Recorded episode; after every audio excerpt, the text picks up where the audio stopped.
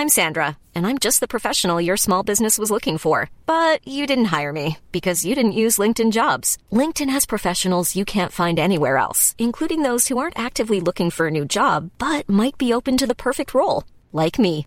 In a given month, over 70% of LinkedIn users don't visit other leading job sites. So if you're not looking on LinkedIn, you'll miss out on great candidates like Sandra. Start hiring professionals like a professional. Post your free job on linkedin.com/people today.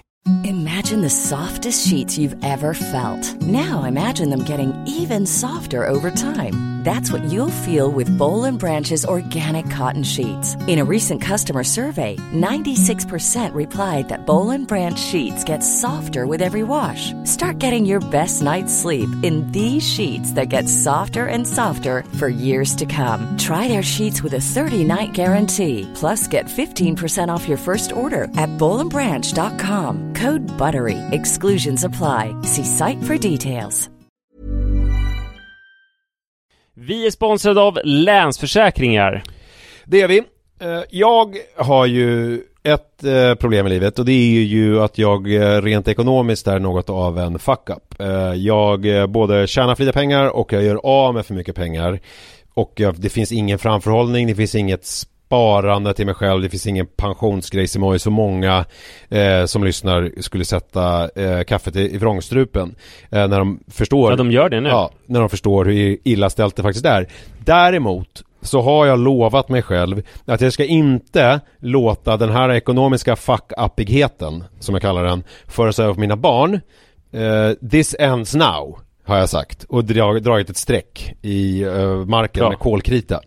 Eh, tatuerat in ett streck har jag gjort. Eh, och därför så sparar jag till barnen varje månad. Och vi har ett system, jag och Li, att Li sätter in pengar på ett konto varje månad och jag sätter in pengar på ett annat konto varje månad. Livet är föränderligt, löften bryts, men Länsförsäkringar finns där för alltid och kan hjälpa till, då bland annat med Barnspar. Eh, vi tackar Länsförsäkringar för att ni hjälper Nisse och andra att hålla sina löften. Och eh, glöm då inte att Länsförsäkringar kan alltså hjälpa dig med bank, pension och försäkring. Tack så mycket!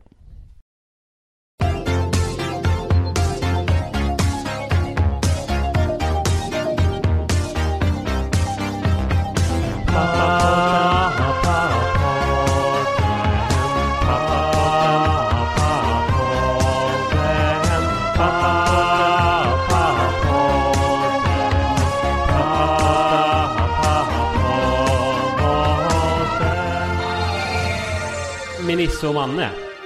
Hej och välkomna till Pappapodden eh, Semesteredition. Du har precis kommit till Gotland med flätat hår eh, och jag är eh, för första gången på det känns som väldigt länge som jag är tillbaka i Stockholm. Kom i, igår kväll.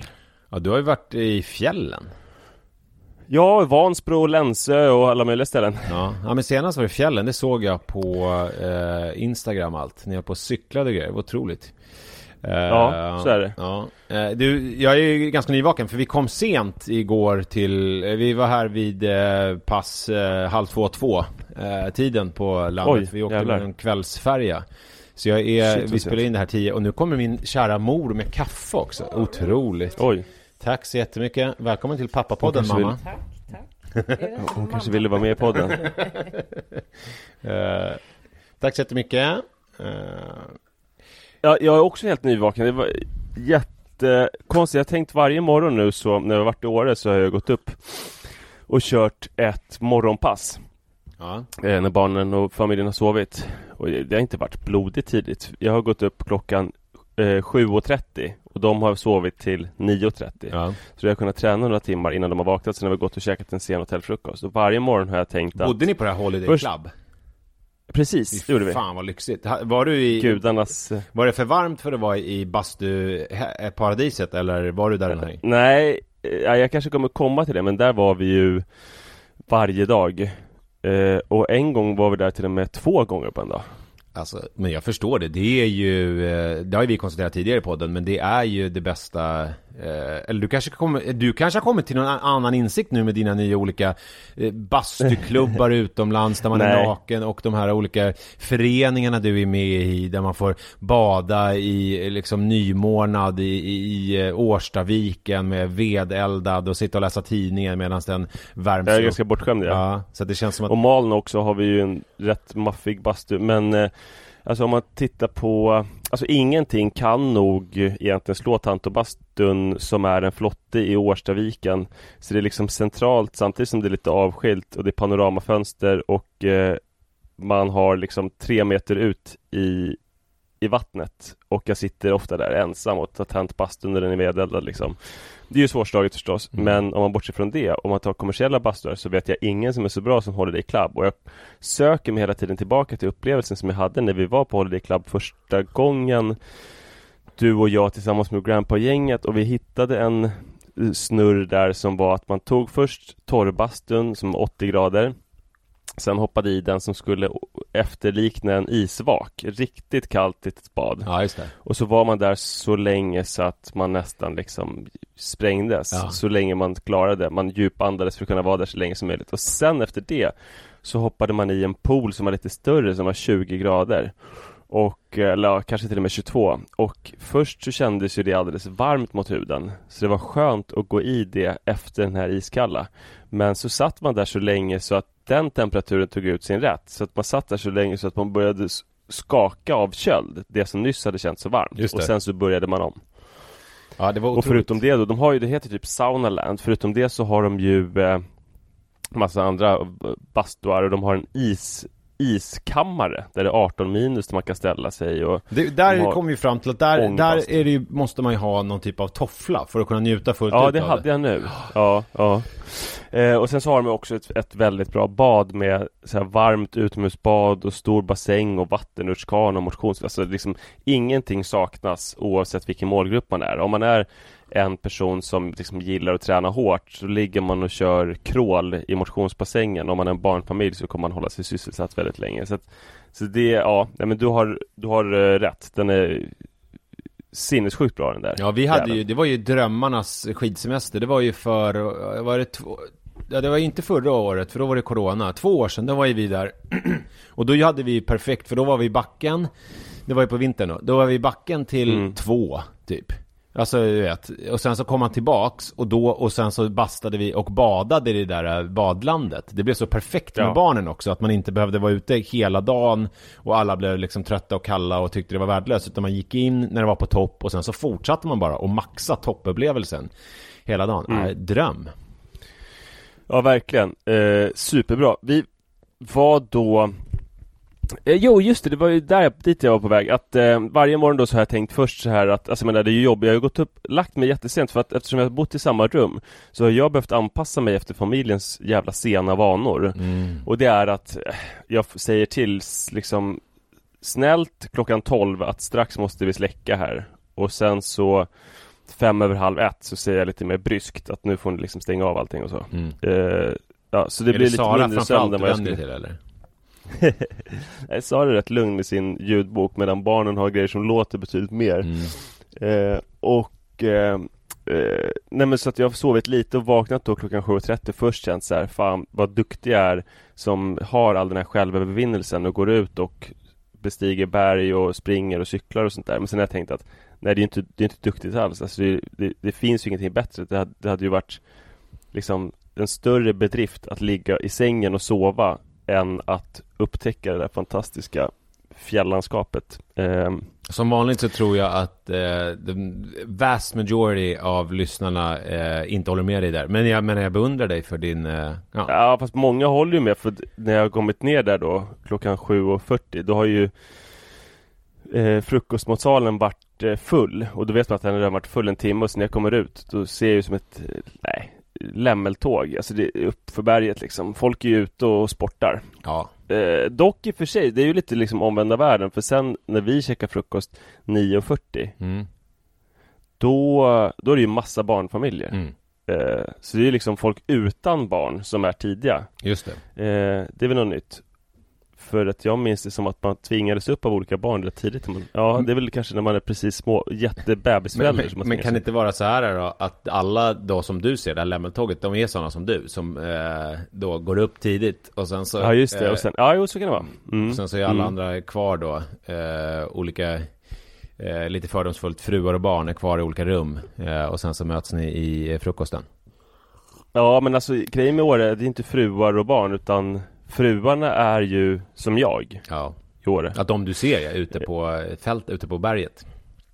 Ja, ja, men de flesta är nog som jag där och det är det som jag har tänkt på. Alltså, jag, när jag är i Åre nu, alltså när vi var i Åre med Grandpa, då var ju inte jag, jag var ju inte Åre riktigt. Alltså, jag hade i och för sig den erfarenheten jag har av Åre, av Jämtlandsmiljön, det är att jag, jag hängde i Edsåsdalen som ligger ett stenkast därifrån varje vinter för att åka skidor. Men jag var inte, så att jag har ju åkt mycket skidor i mitt liv, men jag har inte Alltså jag är inte den här Åre-personen som kan liksom otvunget åka dit när som helst på året och hitta olika aktiviteter och ägna sig åt. Nej det finns väl två olika typer av Åre-personer tänker jag om man ska, eh, alltså Ja. eh, Det finns ju de som åker dit eh, och eh, åker lite skidor eh, Super skallen i bitar på en afterski eh, Däckar Mm. någonstans, vaknar eh, runt lunch, drar på sig istället, åker lite Och sen, förstår du? Det finns ju den typen av, Ja. och sen så Ja. finns det väl mer den här som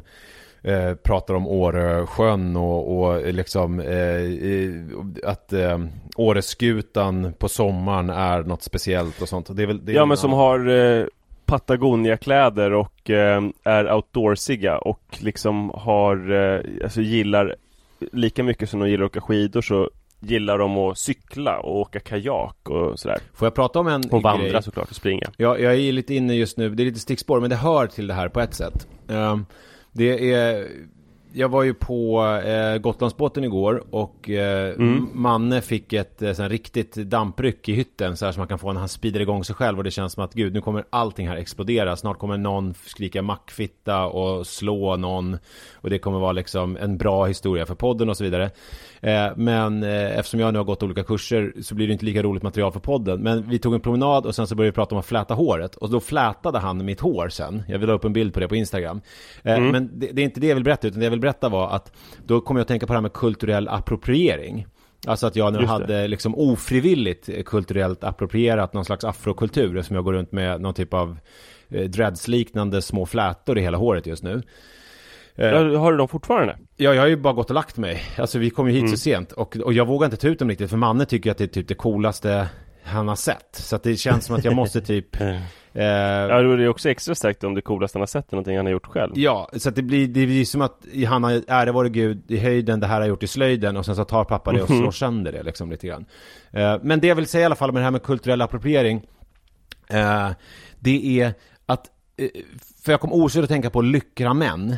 Nu när du berättar Mm. det här. Alltså med, du vet, man pratar ju lite hånfullt om de här männen som krisar och sätter på sig lyckra kläder och börjar cykla och springa och allt vad de gör. Eh, men då har, har du lagt Va? märke Det gör man väl inte? Det är väl allas, allas eh, för, stora förebilder? Så är det. Så det. Eh, men det är ju en sån här, alltså tjejer, det är väl det krönikörer vanligaste runkmaterialet som finns? Mm, Tjejer i 30-årsåldern som skriver krönikor, det är ju deras liksom go-to, att de liksom, ja. Men nu har du märkt att de har liksom kulturellt börjat appropriera det här en mass. Alltså det är ju en invasion av lyckrakläder på just tjejer i, i typ Ja, eh, verkligen. Det är 25-35 sant. års åldern. Alltså Ja. det är cykelbyxor överallt Glansiga hela tights och tiden. sånt där. Och ja, precis. Såna här eh, korta tights, alltså det som kallades förut, det kanske inte heter så länge, men det hette cykelbyxor förut. Ja, eh, och det det är ju som Och att... gärna till kavaj. Ja, Alltså att, eh, ja precis, det har jag sett. Så att det här, jag, jag tycker att det är, jag tycker att det är förjävligt. Alltså, ni tar våra tjejer, ni tar våra jobb, ni tar våra kläder. Åk hem! Ja men vadå, du identifierar dig som en lyckraman nu? Hur ska jag inte kunna göra det? Alltså, jag menar, man, det är ju så här, det är ju som att vara typ, alltså en svart person, fast man har gått på typ Harvard, och man är läkare, och man är så här, och sen så, ställ, och sen så ställer man sig typ i New York, så kommer man ändå komma fram med pol- polis och hota en, för att man är alltid en svart Ja, man. det. Alltså jag kan ju säga hur mycket som helst, att jag inte är en lyckraman, men de facto, jag springer när jag inte har ont vid olika kroppsdelar, så springer jag Ja. eh, flera gånger i veckan, och då blir man ju, oavsett vare sig man vill eller inte, en lyckraman. Så att jag, jag Ja, säger, ja, jag, det, säger verkligen. jag har ett meddelande till alla dessa tjejer. Eh, skaffa er ett liv. Gör något vettigt Mm. av det. Verkligen. Förlåt. Jag håller inte på att parasitera på oss. Nej men, eh, jo. Alltså nu har jag på att försöka berätta två saker samtidigt. Ja. Eh, så slänger jag in det här det också. här Det är ju med- riktigt Ja, semesteravsnitt här känner jag. jättesvårt. ja, absolut. Mm. Eh, nej men, ja, innan jag då berättar att jag kan föra med åren nu så ska jag kort berätta det som jag var på väg till och det var att att i morse så, nu när jag kommit till Stockholm så skulle jag gå upp min bana trogen 7.30 och så skulle jag hinna springa en och en halv timme innan vi ska göra det här och ska spela in Springsnyggt sen också. Men så vaknade jag eh, istället 9.46. Jaha. Alltså 14 minuter innan vi skulle podda. Så jag har inte sprungit någonting. Så att i, idag förlorade jag liksom den här kampen. Och jag, eh, och jag ställde klockan på 9.40 Men jag och min sida vaknade vid halv åtta eh, Men lyckades Gick du ut och sprang? Nej, jag lyckades somna om efter en 40 minuter Men det var som att, då hade jag ju kunnat gå ut och springa då Ja, men för dig är det lite mer som ett exklusivt eh, spännande event när du springer. Ja, men jag har, nu har jag som ont händer ibland och sen så... Nu har jag ont i en ljumske. Så att nu kan jag, Nej, alltså, sluta det är bara flyttas runt i min eh, eh, Smärtorna Vadå, så flyttas att du runt. inte ens kan springa eller? Ja, just nu så kan jag inte riktigt springa. Nu kommer Li in här, det är mycket som händer här. Jävla Vad parat. Vad vill hon då? Eh, Mannes medicin, eh, den är i kassen, eh, den här eh, nätkassen som står inne på lilla toaletten. Eh, ja, men det var ju Det var ju kongenialt med podden på något vis ändå. Ja, eh, ja precis, verkligen. Mm. Eh, nej men det som har hänt då sen, eh, sen vi var där med Grandpa, det är ju att jag har blivit en person som i och för sig inte har varit i Åre, men som, som jag tror skulle kunna, jo det har jag ju varit, jag var där för två år sedan och sprang Kia fjällmaraton, det var ju verkligen Åre-aktigt liksom, att jag Ja. sprang ett bergsultramaraton där och bes- besteg, eh, vad är det, är det två toppar man bestiger där? Eh, Med Johanna och- Svika som ju faktiskt Ja. är både en lyckraman och en sån som jag kan tänka mig har eh, cykelbyxor till kavaj. Det har jag sett, absolut, verkligen. Så att hon, är hon både och. kombinerar de där två grejerna. Ja, ja och hon har eh, snabba solglasögon, ibland även till liksom kavaj. Ja. Eh, eh, verkligen. Eh, precis. Men det, det måste ändå Ja, vara godkänt. vi- Vilket? Jag tar det? Ja men alltså att appropriera någonting som man faktiskt är. Alltså om man då liksom... Ja. Det kanske är så Ja. att alla de här tjejerna som man ser med eh, kavaj och cykelbyxor är egentligen långdistanslöpare eller liksom tempocyklister. Som, Ja fast problemet är att de har ju inte de här eh, Cykelbyxorna har de absolut inte när de cyklar för då har de ju så kallade bibs Alltså hängselbyxor med eh, förstärkt eh, gren ja, ja, ja, ja, ja. Så, så där, det faller på det Men det man kan säga där med lyckramän och sådär Det är ju att Du Till viss del och Men framförallt jag har ju insett nu att Och lärt känna en stor grupp av Kvinnliga eh, lyckrapersoner Alltså det finns ju faktiskt eh, Det finns ju väldigt många eh, Som eh, klär sig i lyckra och är ute och, och cyklar 12 mil på morgonen och sånt där. Bland annat Ja. Susanne Stenman eh, Som lyssnar på podden eh, Som var med på ett poddevent som vi hade på Berns en gång i tiden Nej inte på Berns utan på något annat ställe Det var på pub, pub Ehm. men det heter inte pub längre. Det heter precis. Haymarket, heter det inte heller. Skitsamma. Ja, så, så att det, det vet man ju inte när man inte är inne i det här Men det finns ju otroligt många kvinnor som håller på med de här grejerna Ja, men det här är Och väl- som då Det är väl som all där, eh, alltså om vi återigen tar den här lite trötta jämförelsen med eh, svarta personer så är det ju som att alla svarta inte är samma sak. Förstår du vad jag menar? Jag tänker att när man säger lyckraman, det man ser framför Ja. sig är väl de här eh, som cyklar och som är gärna lite lönniga. Alltså förstår du vad jag menar? Som bara cyklar fort och har dyra De som hänger i Hellas, alltså i Nackareservatet Ja. Eh, Jag tycker vi, vi, alltså vi som är the real deal kan ju också lite föraktfullt se ner på lyckramännen. Hur är du the real deal om du inte ens ska springa för ont i ljumsken? Ja men det är väl verkligen real, att man är skadad. alltså mer real än så är det väl inte? Nej det är jävligt real Ja. eh, men, men egentligen så är väl lyckra män, det är väl folk som håller på att cykla va? Jag tror det. Alltså som har de tajta kläderna i lyckra Jag tror det. Men det, det är ändå någonting av att man blir 40 typ, ish, och så här eh, skaffa sig en hobby som tar jättelång tid och som eh, gör att man typ eh, blir uppslukad av någonting. Jag tror väl att det, det är väl liksom... Jag fattar. Det är väl något Om man ska vara mer liksom bokstavstrogen så var ju jag en ganska egentligen sällsynt lyckraman i Åre. För att det var Åre Bike Festival när vi åkte dit. Det var därför vi åkte dit. Och det var ju bara helt otroligt att jag fick med min familj på en cykelfestival. Men det var ju en cykelfestival för eh, stigcykling och downhill. Eh, och då har man ju ofta liksom alltså vida långa shorts. Eh, eller långa byxor. Så, så har man långärmade löst sittande tröjor. Förvisso i lyckra men man, det är en helt annan estetik. Mm. Och när jag var ute på morgonen där och cyklade upprepade gånger upp för Copperhill eh, backen som är helt brutal. Alltså fy, jag har aldrig varit med om det. För det finns inte så många i Sverige. Det är fyra kilometer asfaltsväg rakt upp. Alltså kontinuerlig backe, fyra kilometer. Fan.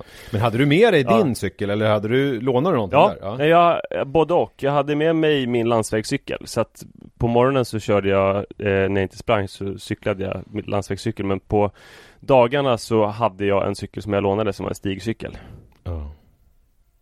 Men alltså man, man är inte så bland så här stigcyklarna på Åre Bike Festival och de som gör tricks och sånt så är man ju inte så jätteväl sedd med sin landsvägscykel så den låtsades jag ju inte om senare på dagen.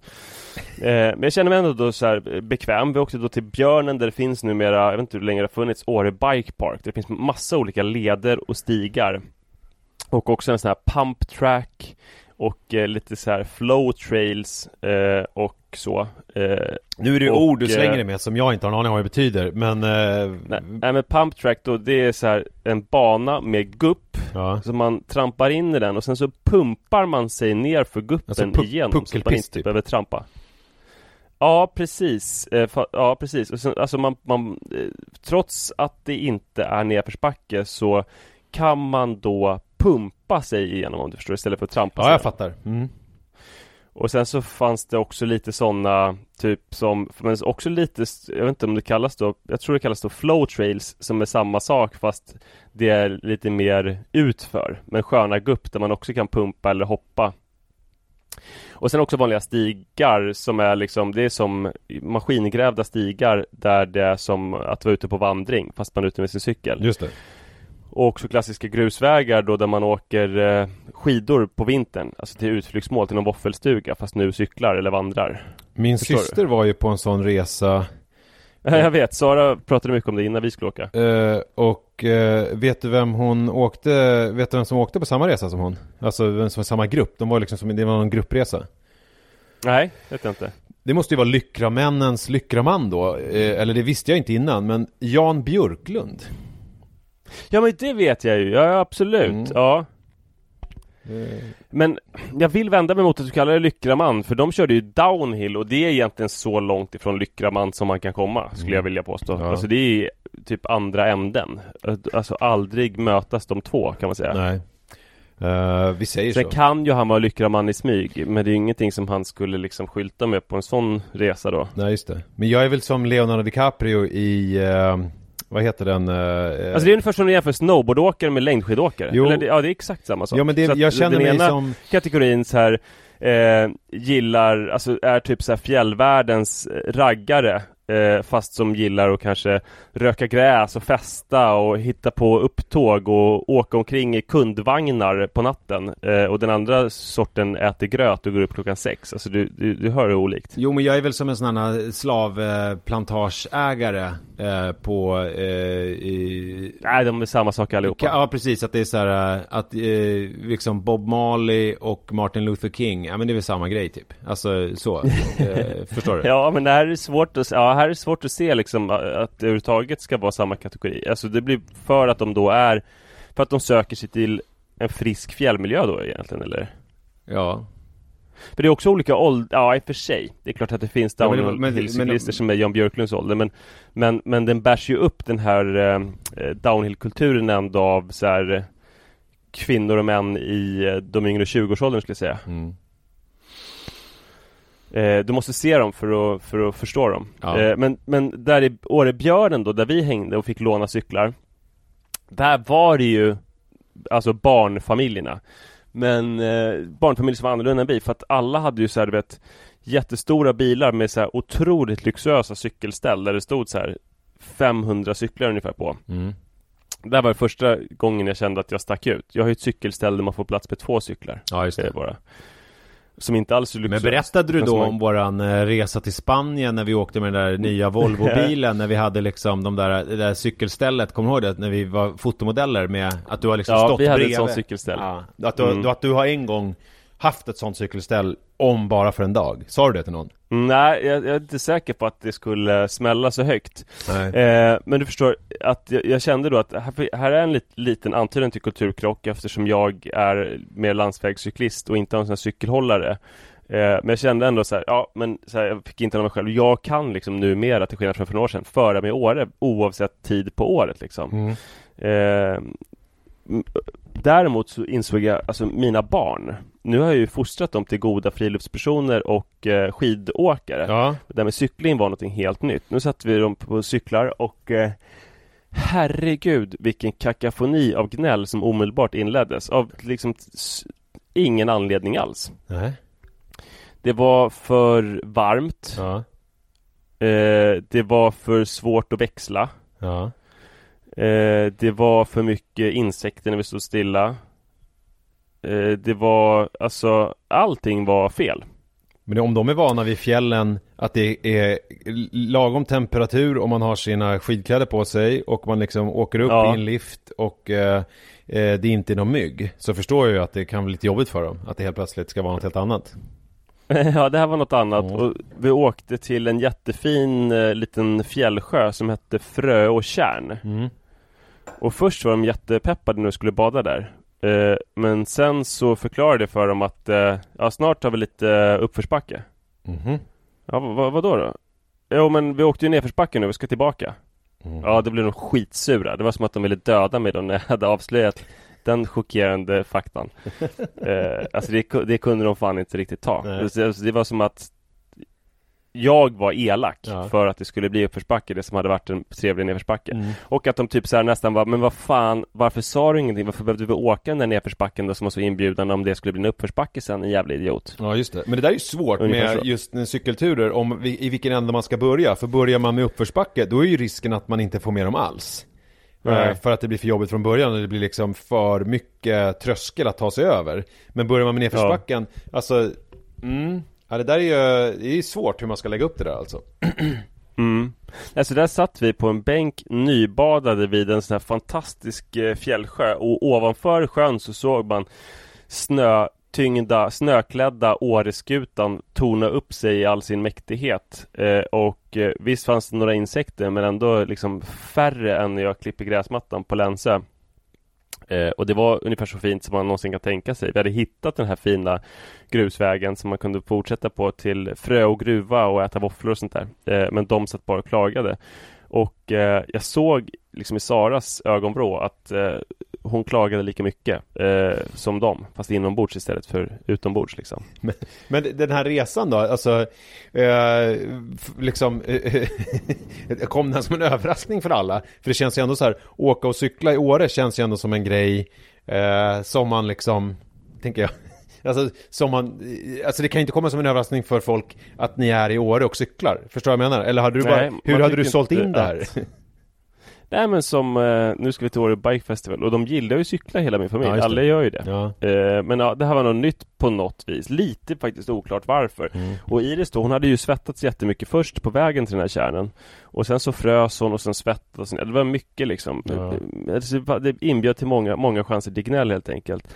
Men var det för att de Eh, hade så så vida konstiga eh, downhillkläder och inte smarta eh, andande, andan, an, funktionsmaterial som andas? Eh, hon hade faktiskt funktionsmaterial som andades. Okej. Eh, eh, men, eh, nej men så, så cyklade vi lite till. Jag tyckte ändå att det var här, alltså om man liksom kunde sortera ut allt det här gnället så var det ju en väldigt mysig och naturskön cykeltur. Men det blev ganska kort. Vi käkade lunch där och sen så åkte vi och bastade och badade och sånt där. Och sen så gjorde vi ett nytt försök. Eller nej, just det förresten. Vi skulle pröva en till grej för där precis där vi hade hyrt cyklarna. Mm. Där fanns det ju eh, en liten, det hette typ Skills Park eller någonting. Alltså en liten bana där man åkte över olika hinder och sådär. Okej, alltså lite som snowboard park eller sådana, alltså de här parkerna Ja, som precis. finns, fun park eller vad fan det kallas för. Och det tänkte då eh, Iris att det måste jag pröva. Mhm. Och den såg inte så svår ut. Det var liksom små barn, alltså det var barn i alla åldrar. Men det fanns barn som var så små så de körde med springcyklar. Okej. På Eh, och då körde Sara och Iris. Ja. Och de kom tillbaka och var liksom väldigt upprörda och uppskrapade. De hade ramlat flera gånger och sådär. Ja, och det var också ditt fel antar jag? Ja, ja, självklart var det det. Ja. Eh, de hade ramlat, dels för att Iris hade bromsat för hastigt och sen för att hindren där var svåra och så. Mm. Eh, så vi åkte hem och bastade och badade. Eh, och det var ju helt underbart. Och sen nästa dag så körde vi igen.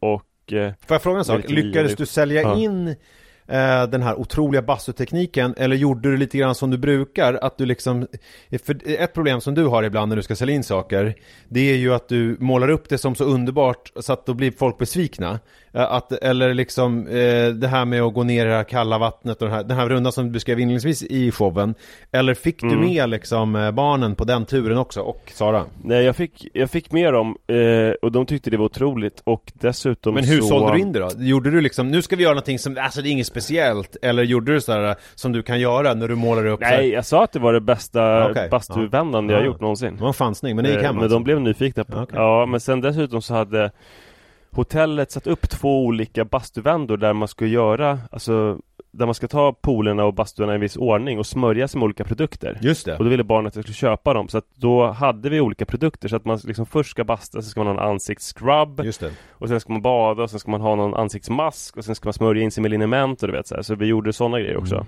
Som med Mm. Har de ändå, jag har ju så mycket egna produkter som jag berättade för något avsnitt sen Alltså har de en sån Ja. motsvarande raststuga som man har eh, Där man får liksom använda sina egna produkter Eller liksom gick det att använda dem? Ja, just det, Eh, vallabod eh, för hudvårdsprodukter Medhavd matsäck äts inte här, eller typ Medhavd hudvård eh, får man göra i angränsat utrymme Nej, det hade du nog kunnat komma undan med Mm. faktiskt, det tror jag Skönt Nej men så barnet tyckte skitmycket om det Nästa dag så skulle vi åka tillbaka till eh, eh, Till björnen då och cykla Och det var med viss nervositet eh, Men nu så Nu skulle vi pröva den här pump tracken Den här där man inte behöver trampa utan pumpar sig igenom Just det. Och eh, Rut vågade inte det här eh, Iris vågade efter att ha liksom kämpat med sig själv en stund med sitt huvud liksom hoppa in i den mm.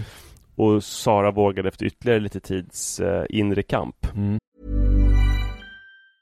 When you're ready to pop the question, the last thing you want to do is second guess the ring. At Bluenile.com, you can design a one of a kind ring with the ease and convenience of shopping online. Choose your diamond and setting. When you find the one, you'll get it delivered right to your door. Go to Bluenile.com and use promo code LISTEN to get $50 off your purchase of $500 or more. That's code LISTEN at Bluenile.com for $50 off your purchase.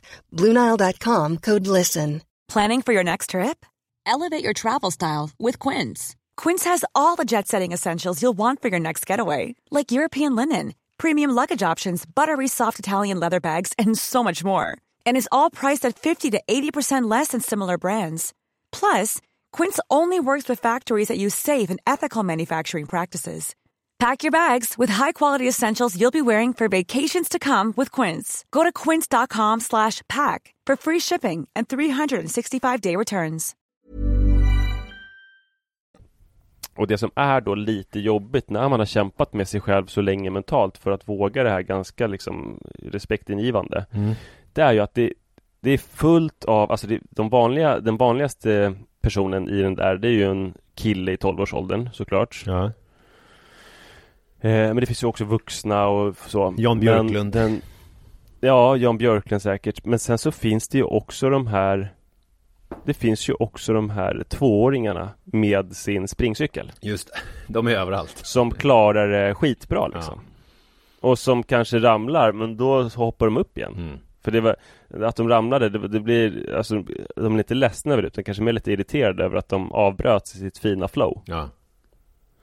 Alltså de där barnen, det är helt stört. Det fanns också någon dag Alltså första dagen när vi körde någon led och upp för någon backe och barnen sa Fan det här, jag orkar inte, det är för liksom, jobbigt att trampa Då kom det liksom så här Tvååringar, och det var inte med springcyklar utan med riktiga cyklar som de cyklar skitfort och som har, de har skydd och så här downhill-hjälm och bara drar iväg, drar om oss i en uppförsbacke Ja. Alltså man undrar så här, vilka vilka i helvete är de här barnen? Vad, vad är de gjorda av och vilka är deras föräldrar liksom? Men bor inte, alltså, växer inte de i skogen som svampar? Att de liksom Ja, men det kanske de gör. Mm. Alltså, man vill ju ha en tvååring som trampar på fort så in i helvete. Och det var också som att de här barnen var så här helt eh, Alltså rastlösa för de ville cykla liksom hela det här ledsystemet. De ville hinna det. Två år gamla så är de liksom så här helt rastlösa för att de vill hinna med så mycket som möjligt. Och suga in hela jäkla Åre i, i sitt system. Som tvååringar så är de så här, ja, jag vill hinna liksom 100 varv i pumptracken men sen så måste jag ut och cykla både de gröna, blå och de röda lederna. ja. Och om, om de är två år och cyklar sådär, eh, när lärde de sig cykla då? Mm. Alltså var de ett halvår gamla? Alltså, det är lite svårt Svårt för mig att få ihop Och det var ju också väldigt lockande såklart Det är ju extremt dåligt föräldraskap Men att peka på de här typ tvååringarna och så här Titta de där Cyklar fort som fan i uppförsbacken som du tycker är jobbig Men det gjorde du. Det är dåligt föräldraskap och det gjorde jag såklart också. Ja, självklart. Men, Men det är ingenting så, vi, vi fall som pappapodd står bakom. Alltså det är inget Nej. nej.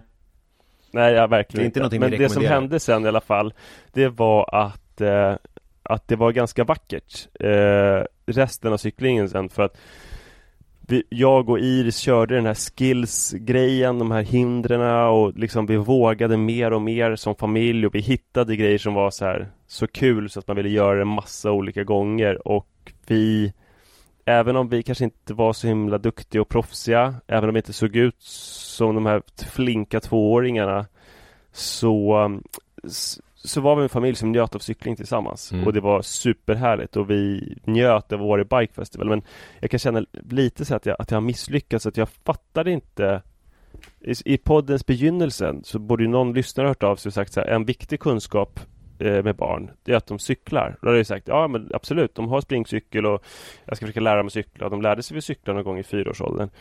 Att- Då skulle lyssnaren sagt nej det räcker inte, det är inte det det handlar om utan de ska cykla liksom jättesvåra olika banor och pump tracks och göra tricks på cyklar och downhillhjälmar och kasta sig ut för eh, stup på ett dödsföraktande sätt och sådär är två. Just det Och då hade jag ju kunnat träna barnen på det. Ja, Men nu har jag inte gjort det. Då känns det som att jag är lite grann misslyckad som förälder. ja Jag har inte gett dem den här typen av cykling förrän de är åtta och snart elva år.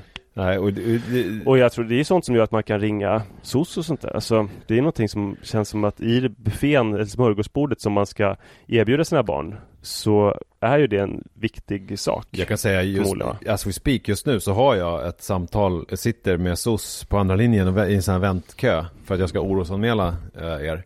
Ja, jag tycker det är jättetråkigt Ja. men jag förstår ju såklart. Jag kommer ju såklart också orosanmäla mig själv, alltså självanmälan, att jag inte har tagit tag i det Ja. tidigare. Men det här är ju en intressant grej med saker som, eh, det är ju egentligen värt ett helt, nästan som ett helt eget avsnitt på något sätt. Alltså saker som man lär sig för sent, alltså med, Ja. som, det finns ju en sån grej som är Eh, som slog mig häromdagen när jag pratade, jag har ju en annan podcast också, precis som du. Jag vill ju, jag vill ju vara Mm. lika cool som du. Och då Mhm. eh, hade eh, David där som jag gör den podden med, hans ena son hade tappat bort någon giraffsnuttis. Och de är ju eh, ja, några år yngre än Jojo, alltså inte vet jag, tre, fyra års åldern sådär.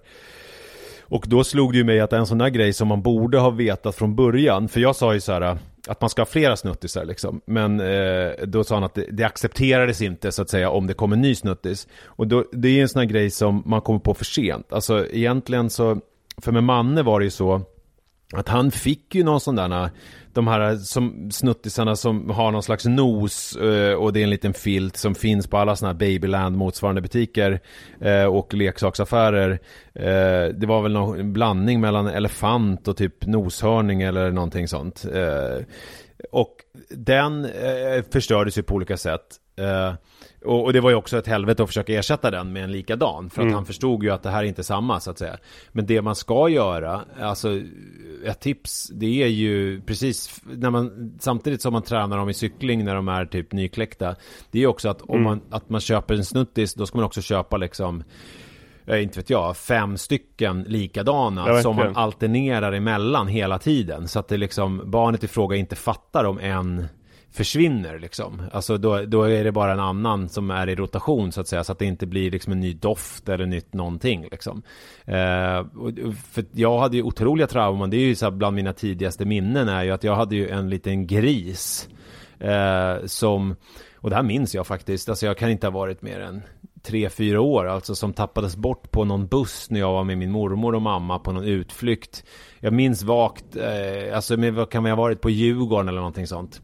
Eh, och alltså det där sitter ju kvar som liksom ett sår igen. Eh, och det hade ju också kunnat undanhjälpas om det hade funnits liksom fler sådana där grisar i omlopp som jag inte hade en aning om. Utan jag trodde att det bara fanns en, men likt Fantomen så liksom när en dör så bara återuppstår en ny.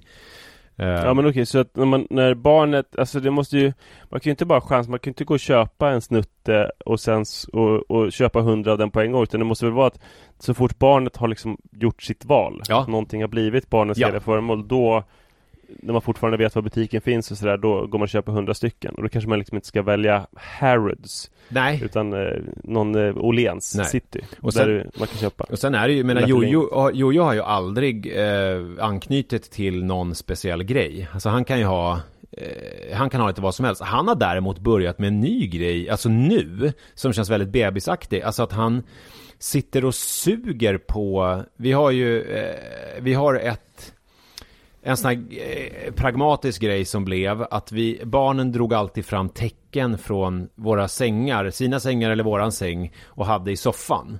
Eh, så till slut så gjorde vi så här, men nu skaffar vi ett, liksom ett ordentligt täcke med liksom påslakan som vi har, som ligger bredvid soffan som de kan använda. Så att de slipper hålla på och släpa täcken över hela lägenheten.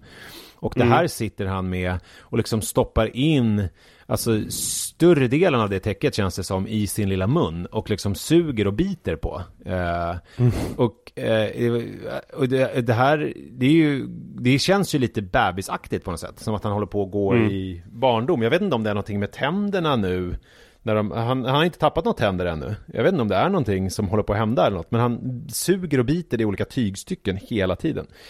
Eh, jag vet inte vad jag ville Men jag säga med såg det. också på Insta-story att han hade en sån här pipmugg Ja men det har han, alltså det är ju, eh, det är ju hans Först så kändes det väldigt eh, barnsligt att han sög en pipmugg men sen så hällde han vatten på folk på barnen och det kändes mer som ett, ett to, b- liksom tonårsstreck. Ja men Jojo har Eller, ju po- eller som ett pojkstreck. han, han har, att han vill ha vatten i en flaska med is Och det har han ju haft sen han liksom kunde börja prata i stort sett eh, Och då vill Mm. han ju ha en pipmugg med eh, vatten och is eh, Som han kan Mm. sitta, men det är väl något Det är väl något jävla oral fasgrej att han gillar att sitta och suga på saker Men där vill Mm. han, i den vill han ju också ha, när vi har fredag och sådär Då vill han ju ha cola med is i den Och han vill ju ha O'boy i den också, när det liksom är Åh jävlar, han älskar den där. Ja, och då, men Köp hundra stycken. Ja, vi har många. Eh, men O'boy-grejen är jävligt rolig för att han eh, vill ju ha O'boy till frukosten. Men grejen är att han suger alltid i sig O'boyen först, vilket är väldigt vanligt förekommande problem. Och sen så orkar han liksom inte frukosten för att han får i sig liksom all mjölk och eh, O'boy-sockerblandning. Eh, och det liksom fylls, magen fylls upp och så äter han liksom ingen eh, skinkmacka exempelvis. Så att då har Nej. jag gjort så att jag alltid gör att, ja men om du äter upp mackan så kommer det liksom trollas fram från ingenstans en O'boy eh, grej. O'boy-flaska. Och då är det alltid, det här är jävligt roligt alltså. Fan vad jag älskar barn alltså. Jag gör verkligen det. Eh, men då, då, då gör jag den här mackan och sen så gör jag O'boyen samtidigt. Och eftersom han fortfarande är så pass liten eh, så att han liksom inte alltid fattar allting så då kan jag förvilla honom Eh, och så, så gömmer jag den där på något ställe där han inte ser, som, som ändå är i anslutning till bordet. Och sen så, eh, så när han har eh, ätit upp mackan så liksom säger jag eh, simsalabim, trolleri, trollera och så kolla under din stol eller någonting eller kolla bakom den där tidningen och så står det liksom en O'boy-mugg där och så tror han liksom att jag har trollat fram den. Det är otroligt roligt och så skrattar han Ja det där är härligt. Eh, på sistone nu så har vi pratat en del med Rut om olika grejer som jag, alltså om hennes barndoms, tidiga barndomsminnen. Och mycket handlar om saker som Sara och jag har trollat för henne. Ja, och att, att vi, alltså det blir så starkt eftersom hon trodde att vi gjorde det på riktigt och fortfarande inte kan förstå hur det gick till vissa av de här sakerna vi gjorde. Men du, har- eh, du har du förklarat hur det går till eller har du behållit Nej nej nej, det kommer jag aldrig göra. Ja. Nej. Och Iris vet några av de här, jag har sagt att du får absolut inte säga till Rut för hon måste kunna få behålla det här fantastiska känslan. Men jag ska säga apropå då saker som man lär sig som förälder, olika föräldraknep Just som det. att köpa många med snutte så har Sara verkligen eh, imponerat stort på mig nu i år för att eh, det var någon kväll som eh, Iris eh, var liksom full out tonåring som man kan vara. Jag minns den här känslan från själv när jag började träda in i tonåren att eh, man kunde känna liksom en väldigt stark ovilja mot världen i allmänhet men liksom familjen i synnerhet. Att man tyckte att de var ganska så här eh, vämjeliga och motbjudande. Ja. Eh, och så har väl hon känt ganska mycket. Det var någon kväll som vi skulle gå och äta och vi hade liksom pratat om att vi kanske skulle gå förbi Max men så kom vi på att det är tråkigt så vi går till Versens. Du vet där vi åt på den här Tällstensrestaurangen. Just det. Eh, dit skulle vi gå och hon hade bespetsat sig på Max och hon var skitförbannad och sen så när liksom hon insåg att det slaget var förlorat så det fanns pizzor på Versens och då ville hon bara ha med tonfisk Mm. och då det var nästan som att hon sökte någonting som hon inte skulle kunna få Mm. så att hon kunde vara sur över att hon inte skulle få tonfisk på pizzan För det fanns inte tonfiskpizza liksom- eller? Det var det som Nej, nej. Eh, hon satt på den här restaurangen och såg ut som verkligen sju svåra år Och det blir så här att Man kan försöka ignorera eller liksom avleda Eller bli bara heligt förbannad och bara nu skärper du till dig din jävla bortskämda ungjävel ungefär Mm. eh, Och det är inte säkert att någon av de här metoderna är särskilt framgångsrik Nej. Men Sara från absolut ingenstans sa bara så här Iris, om du får ett ostron, blir du glad då? och Iris hade suttit och surat liksom en timme och bara sprack upp en mungipa vid varje örsnibb. Mm. Och sen så fick hon två ostron och sen så var hon liksom världens gladaste. Och det måste ju tagit emot för dig, för det här vet väl du med din borgerliga uppfostran, för jag har precis lärt mig av eh, sin podd att ostron på sommaren ska man inte äta, för det är tydligen, då, då är de äckliga. Ja. Men de var jättegoda. Ja. Eh, så jag vet inte om den regeln gäller längre. Det fanns ju det här skaldjurs, eh, vissa skaldjursmånader. Så det, alltså det är när, när vattnet är kallt helt enkelt. Eh, men eh, Men det var Men nej, ingenting de du tog kanon. upp då? Alltså när Sara började prata om att du liksom vad fan hade... gör? Det är inte Ja. skaldjursmånad. Ja. Eh, nej, det gjorde jag verkligen inte. Nej. Utan jag var sjukt imponerad. För jag, jag, jag hade aldrig kommit på det själv. Eller ens kommit på tanken. Det kändes liksom inte som ostronläge alls när vi skulle käka pizza på Versens. Men då blev hon nöjd i alla fall. Och det funkade. Ja, jättenöjd. Kul. Så det kan också vara en grej att ta med sig. I sommar.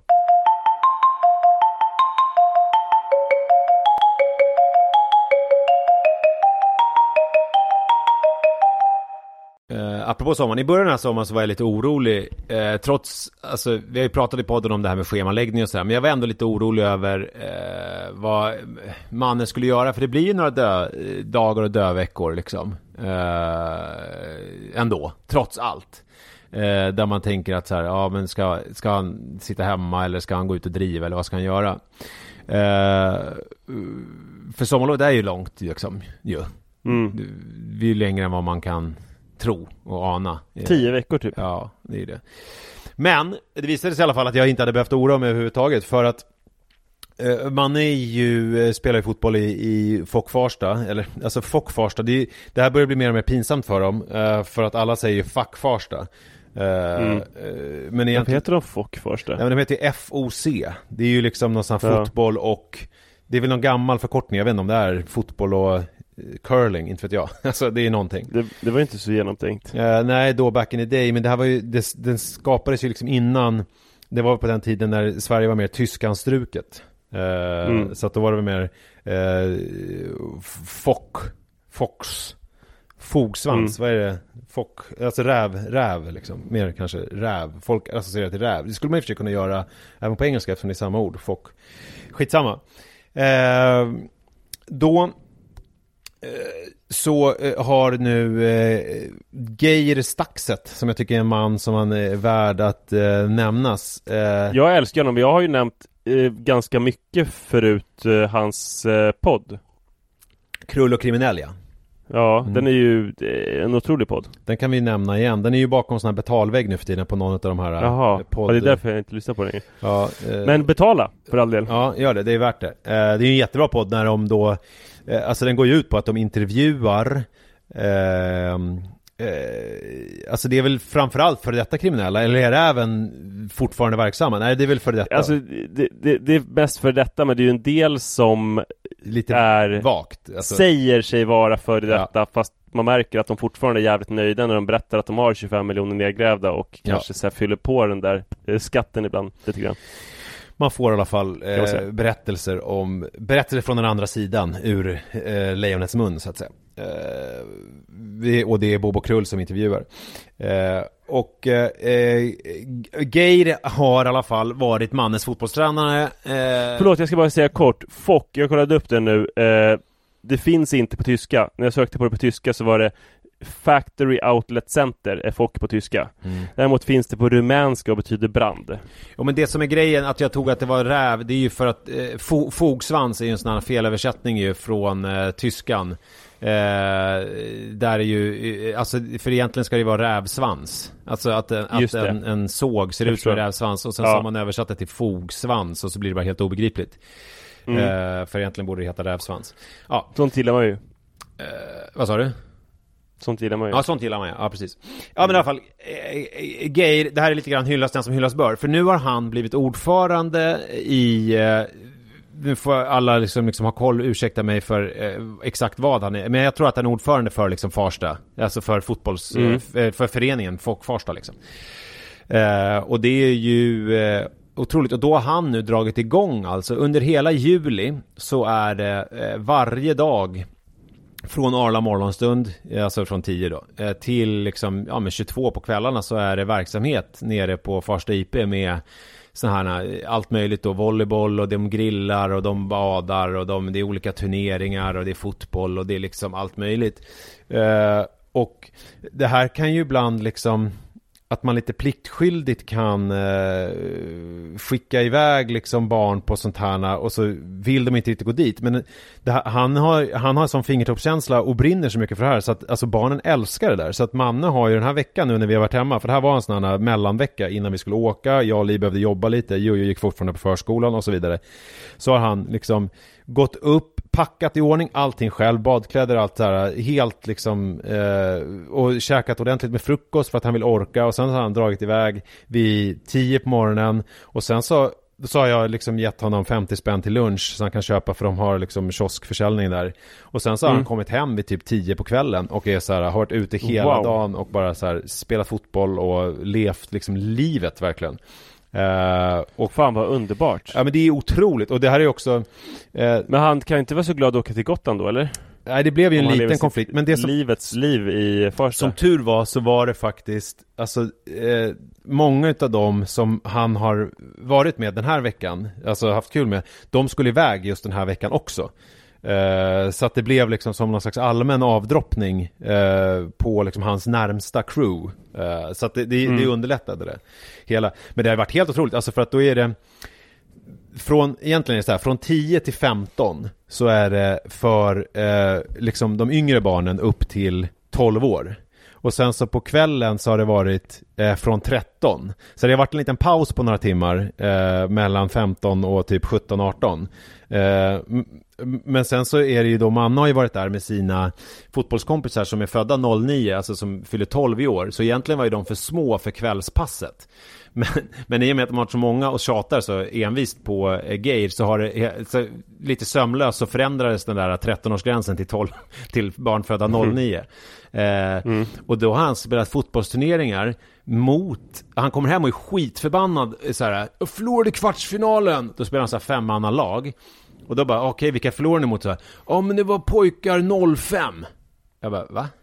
ja, men då har han liksom, då har de då 09 spelat fotboll mot 05 år. Alltså de är ju 16. Eh, och så blir han sur för att han har förlorat. Så att jag har försökt liksom också förklara lite grann för honom. Alltså man kan inte bli sur om man förlorar mot några som är Som har puberterat och som är på andra sidan och är liksom 1,85 långa Alltså som ser ut som typ du och jag Det går inte Så det har varit en liten Nej. En liten eh, läxa han har fått lära sig. Men hur som helst, roligt. jävla dröm och eh, Geir förtjänar allt beröm och Fock Farsta i allmänhet och Geir i synnerhet eh, för det här. Eh, otroligt har det varit. Så betala för Krulle Kriminell kan man säga. Som uppmaning för att göra Geir eh, glad. Ja, slutklämmen ja. Ja. Eh, Och köp hans eh, bok Pappa och kriminell. Ja, han har ju släppt jättemånga böcker. Han är ju en sån här otrolig Ja, ja. entreprenör. Så att han, det händer grejer hela tiden runt honom. Så att det är svårt att liksom veta riktigt vad man ska tipsa om. Men eh, Krulle Kriminell och eh, pappa. Jag har faktiskt köpt Pappa och kriminell. Ja. Visste du det? Ja, nej det visste jag verkligen inte. Så jag har bidragit lite. Jag har den hemma. Eh, jag har dock inte köpt den. Jag har fått den. Av honom. Eh, det var ju snällt. Ja, verkligen.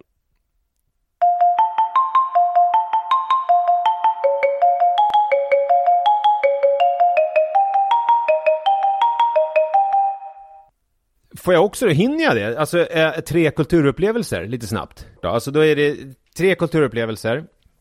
Eh, då vill jag först, vill jag, det, det är två tips och sen så är det en besvikelse. Det är som fyra bröllop och Mm. en begravning, fast det är liksom något Ja. annat. Då vill jag eh, på eh, Discovery Plus heter det nu för tiden va? Eller Dplay eller vad det nu det hette Dplay förut. Där finns det ett Mm. program som heter Ensam i vildmarken som är ett utländskt format. Jag vet inte om du känner till det? Ja, just det. Ja, det har jag hört talas om. Eh, det är alltså som att, att, att man, eh, jag har sett det här på YouTube tidigare, det är att man, eh, att man får åtta stycken deltagare, eh, sätts ut i vildmarken, alltså i, i, norsk, i Norge, alltså ensamma, helt isolerade, och så får de med sig liksom lite basutrustning och fiskenät och liksom bra kläder och någon liksom vindskydd och sådär. Eh, och sen så eh, är uppgiften ganska enkel. De ska klara sig så länge som möjligt och den som klarar sig längst vinner. Alltså det är liksom, mm, man ska bara överleva helt enkelt. Eh, eller, alltså folk dör ju inte. Det är inte så galet är det inte. Men det är inte kamerateam som följer dem utan de filmar bara sig själva. Med Mm. liksom en egen kamera så att de är verkligen ensamma. Det är liksom inte något sådana eh, att man, alltså går det runt liksom olika killar och tjejer i buskarna med passare och eh, lampor och kameror. Utan de, de har sin lilla eh, GoPro-kamera. Nej, det är skönt för att det där är ju så jävla jobbigt ofta i tv-produktioner att TV är så jävla korkat. Ja. Typ varenda scen som Åh, nu ska någon mötas. Så bara, ja men vänta, men hur kan, om de möts nu, hur kan det vara en kamera inne i huset då? Ja, exakt. Sådär, grejer. Eh, att man plingar på dörren och sen så öppnar de och så står det en Ja, kamera precis. och tar emot dem. Ja. Eh, nej men här är det inte Och så, att, så, utan de så filmar sig själva. alltid bara handlar om skådespeleri då. Och det här är ju också Ja, är här, skönt. eh, teknikens under ju att man fortfarande kan eh, att man nu för tiden kan göra filmer med så pass bra kvalitet och liksom att folk nu är också så pass kunniga i och med liksom alla sociala medier och sånt så att de kan liksom med lite, jag antar att de har fått en liten utbildning på eh, innan på hur man gör eh, bäst för att fixa lite och fånga lite olika saker. Ja, men så handlar det om att de ska, Det ska det handlar om att de ska överleva och då är det ju eh, sista veckan då har eh, Naprapat-Jonas, känd från Pappapodden, eh, han är med bland annat. Han, Det var han som eh, hade isbad med oss. ja, hans, eh, jag ska väl inte spoila vem som vinner, men jag kan säga att sista sju dagarna i den här tävlingen så har hans fiskenät gått sönder, så han kan inte få någon fisk. Eh, och han äter ingenting på sju dagar. Han bara liksom sitter och vegeterar. Och det är det är bland det märkligaste jag har sett faktiskt. så, det- ja, jag rekommenderar det här eh, å det varmaste, apropå att, eh, eh, apropå ingenting, det är bara ett tips helt enkelt. Eh, sen har jag också börjat följa en tv-serie. Det var länge sedan. Eh, men jag kände att jag behövde lite eh, tv-serie i mitt liv. Och då har jag börjat följa Goda grannar som finns på Öppet arkiv på SVT Play. Otrolig serie. Kommer du ihåg den? Eller den gick ju 87. Du kanske... Det var Inga Gill typ eller? Nej, det är inte Inga Gill. Det är... um, Eh, hon rödhåriga, jag kommer inte ihåg vad skådespelaren heter, men hon spelar ju också i Skärgårdsdoktorn. Eh, typ. Är det någon typ verkstad på nedervåningen? Japp. och så? Alltså det är ju ett Ja, hus. jag, då minns jag lite grann. Det är ett hus i Vasastan. Eh, där alltså är det är ju liksom... som Georges Perec egentligen, Livet en bruksanvisning, att de rör sig i samma hus. Ja, precis. Jag tror att det är just, just George Perec. Ja, de har snott ifrån. Eh, ja, men det är en av de första liksom såporna, eller embryona till det som sen blev Rederiet och liksom så här. Varus hade i och för sig redan gått då. Skitsamma. Fan vad on-brand det är att du sitter och kollar på det. Ja. Och tycker att det är jättebra. Men det är otroligt för att dels så är det ju mysputtrigt, så det är liksom inte så här äh, hemskt, utan det är lite situationskomedi över det. Och sen så är det liksom lagom småputtriga intriger. Eh, det är liksom inte jobbigt, utan det är så här lite otrohet, det är lite någon som är efter med hyran, det är någon ond hyresvärd och lite sådär. Men det är liksom väldigt snällt.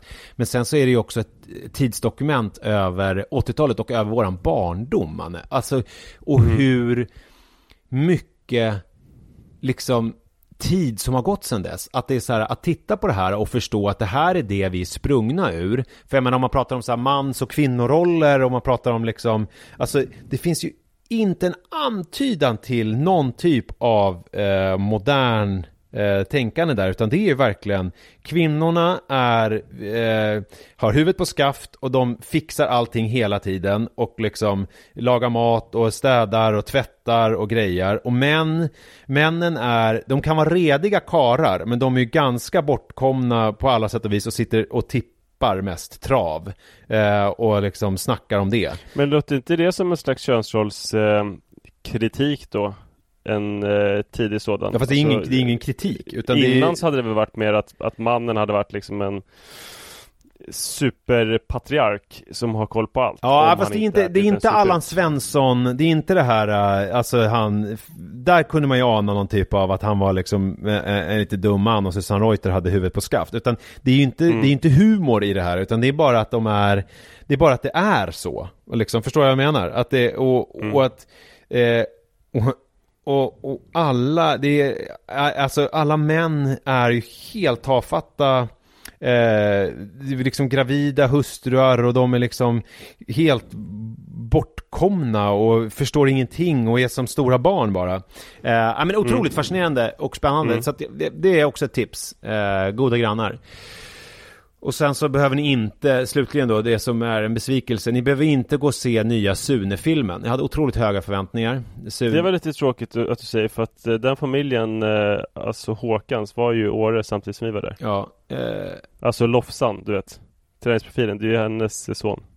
Lofs... Om de inte har bytt cast förstås. Ja, Håkan, alltså jag, ingen skugga faller över skådespeleriet Förstod Nej, jag då. efteråt. För, jag, för, för det var som att titta på Jag har ju tidigare berömt dem och du har ju också gjort det. Alltså så här, otroligt liksom Smart manus med mycket hjärta och det har varit liksom Man känner den här känslan att de som gör det här är uppfyllda av det och tycker att det är väldigt roligt själva.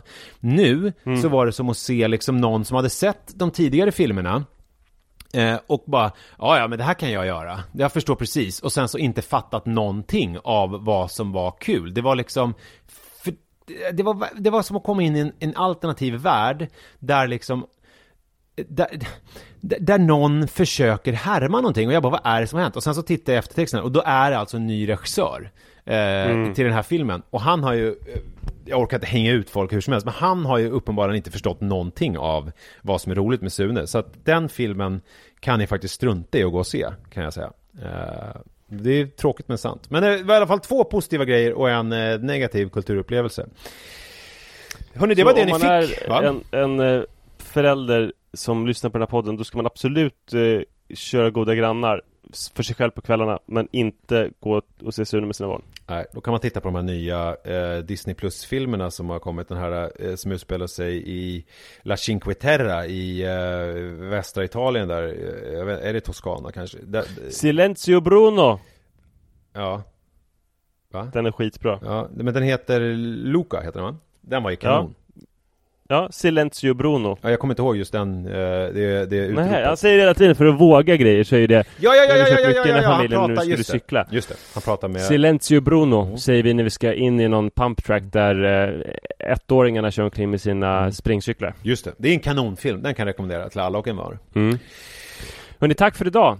Tack så jättemycket för att ni lyssnar på oss och hänger med. Och den här frågespecialen som vi pratar om, den kommer komma. Det är bara det att det är så mycket grejer som vi måste fixa med hela tiden. Eh, som gör att det liksom, vi skjuter lite på framtiden. Men inom kort så kommer det dyka upp i ett flöde. Så passa, fortsätt att skicka frågor. Ni har fortfarande chans eh, att vara med. Så eh, skicka dem till oss om ni undrar någonting. Om till exempel snuttefiltar och annat. Yes, ha det bra! Hej! Hej då! Even when we're on a budget, we still deserve nice things. Quince is a place to scoop up stunning high-end goods for 50 to 80% less than similar brands. They have buttery soft cashmere sweaters starting at $50, luxurious Italian leather bags, and so much more. Plus, Quince only works with factories that use safe, ethical, and responsible manufacturing. Get the high-end goods you'll love without the high price tag with Quince. Go to quince.com slash style for free shipping and 365-day returns. Hi, I'm Daniel, founder of Pretty Litter. Cats and cat owners deserve better than any old-fashioned litter. That's why I teamed up with scientists and veterinarians to create Pretty Litter. Its innovative crystal formula has superior odor control and weighs up to 80% less than clay litter. Pretty Litter even monitors health by changing colors to help detect early signs of potential illness. It's the world's smartest kitty litter. Go to prettylitter.com and use code ACAST for 20% off your first order and a free cat toy. Terms and conditions apply. See site for details.